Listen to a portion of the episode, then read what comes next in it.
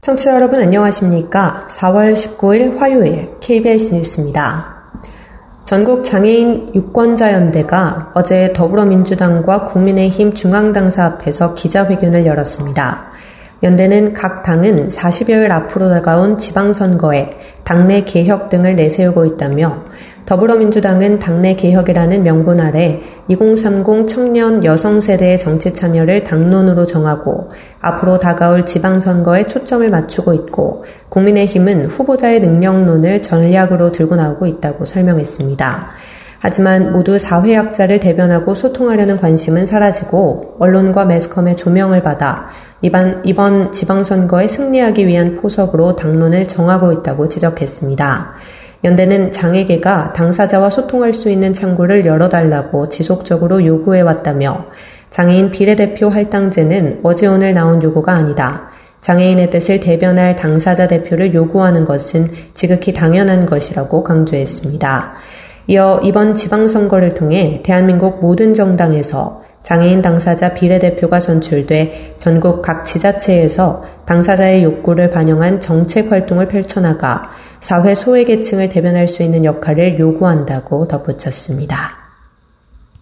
한국장애인개발원이 장애인 정책 청년 모니터링단을 공개 모집합니다. 모집 인원은 총 50명으로 전국 대학교 재휴학생 중 만 19세 이상 34세 미만 청년이면 누구나 지원 가능합니다.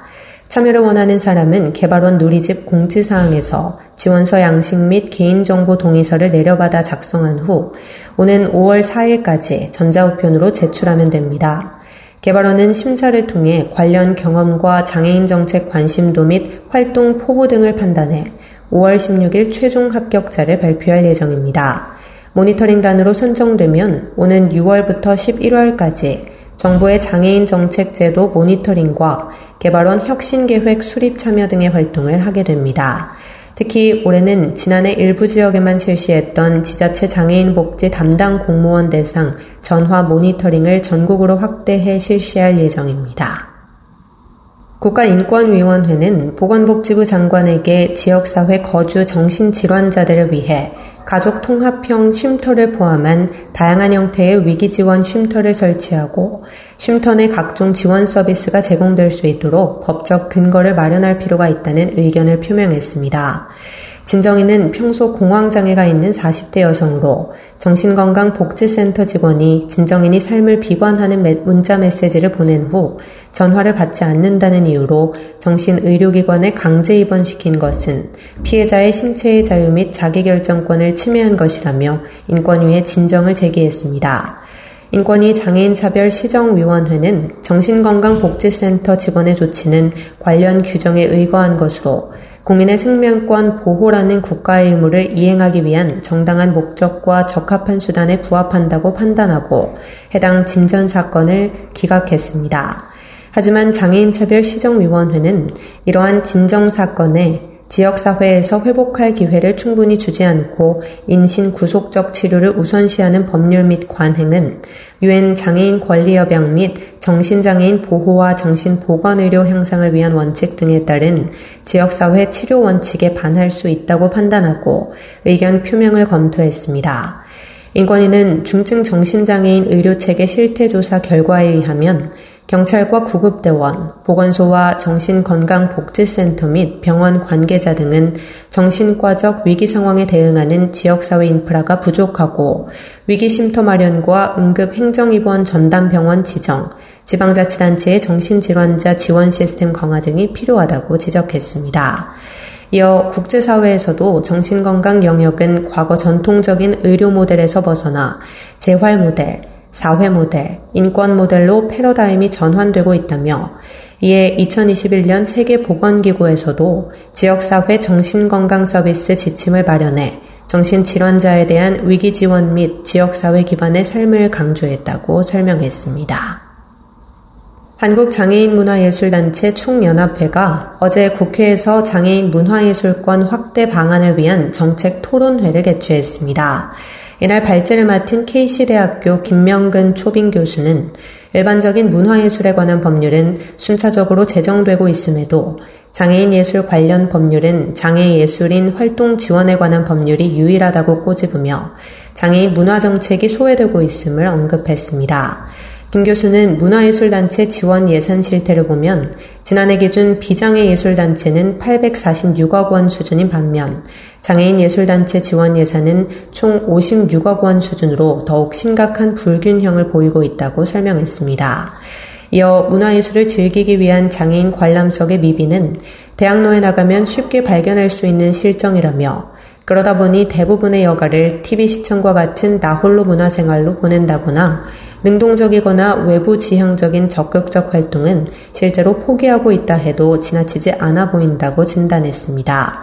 김 교수는 우리나라 정부의 장애인 문화예술 지원 정책의 기본 방향은 모두가 누리는 포용적 복지국가 실현을 위해 비장애인과 격차 없이 자립생활을 할 수 있는 장애인 정책 추진이라고 표명한 바가 있습니다. 장애인의 문화예술 활동권은 우리나라 국민으로서 향유할 기본권이며 이미 기본권으로 보장되어야 할 국가의 책무라고 또한 강조했습니다. 국립항공박물관이 장애 맞춤형 교육 프로그램 3종을 개발해 운영합니다. 장애 맞춤형 교육 프로그램은 발달장애 대상, 시각장애 대상, 청각장애 대상으로 운영됩니다. 발달장애 대상 프로그램은 서울 서진학교와 협업해 33주 정규 드론 항공문화교육 과정 운영과 학교 내 체험관 설치, 맞춤형 해설 교재 제작 등으로 이루어집니다. 시각장애 대상 프로그램은 업무 협약을 맺은 서울관광재단과 함께 무장의 서울관광사업과 연계해 현장 영상 해설 프로그램 공동 개발, 운영, 맞춤형 촉각 점자 교재 교구를 제작합니다. 청각장애 대상 프로그램은 국립항공박물관 내 기내 훈련 체험관에 아바타 수업 프로그램을 적용하고 차별 없는 항공 안전 교육을 제공합니다. 안태현 관장은 장애인들이 항공을 통해 비장애인과 차별 없이 꿈을 키워갈 수 있도록 에이블 교육을 국립항공박물관만의 특화된 무장애 항공 역사 문화교육 브랜드로 키워갈 것이라며 올해 시범 운영되는 교육은 전국의 특수학교 등으로 대상을 확대해 나갈 예정이라고 말했습니다.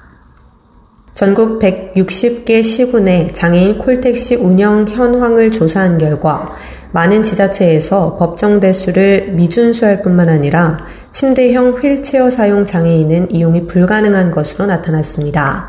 한국인권진흥원은 전국의 장애인 이동관리 현황을 파악하기 위해 지난해 11월과 올해 2월 두 차례에 걸쳐 장애인 콜택시 운영 현황 조사 결과를 발표했습니다. 조사 항목은 장애인 콜택시 운영센터 명칭, 운영센터 전화번호, 이용 자격 및 요건, 이용 요금, 법정 운영 대수 준수 여부, 운영 시간과 운영 지역, 배차 평균 대기 시간, 장애인 스쿠터 사용 장애인 탑승 가능 여부, 침대형 휠체어 사용 장애인 탑승 가능 여부, 홈페이지 운영 여부 등 총 11개의 항목입니다. 구체적으로 전국 160개 시군 중 109개의 시군이 장애인 콜택시 법정 대수를 준수하지 않은 가운데 특히 전라남도는 22개의 시군 중 21개의 시군이 법정 대수를 지키지 않았습니다. 또 침대형 휠체어 사용 장애인은 160개 시군 중 146개 시군에서 장애인 콜택시 이용이 불가능했습니다. 장애가 심해 안전법의 미비로 탑승이 불가능하기 때문입니다. 끝으로 날씨입니다. 내일은 서울을 포함한 일부 수도권과 충청권 내륙, 강원도 전라권, 경상권에는 건조특보가 발효된 가운데 당분간 강수가 예상되지 않아 대기가 매우 건조하겠습니다. 내일 아침 최저 기온은 4도에서 14도, 낮 최고 기온은 18도에서 27도가 되겠습니다. 이상으로 4월 19일 화요일 KBS 뉴스를 마칩니다. 지금까지 제작의 이창훈, 진행의 조소혜였습니다. 고맙습니다. KBRC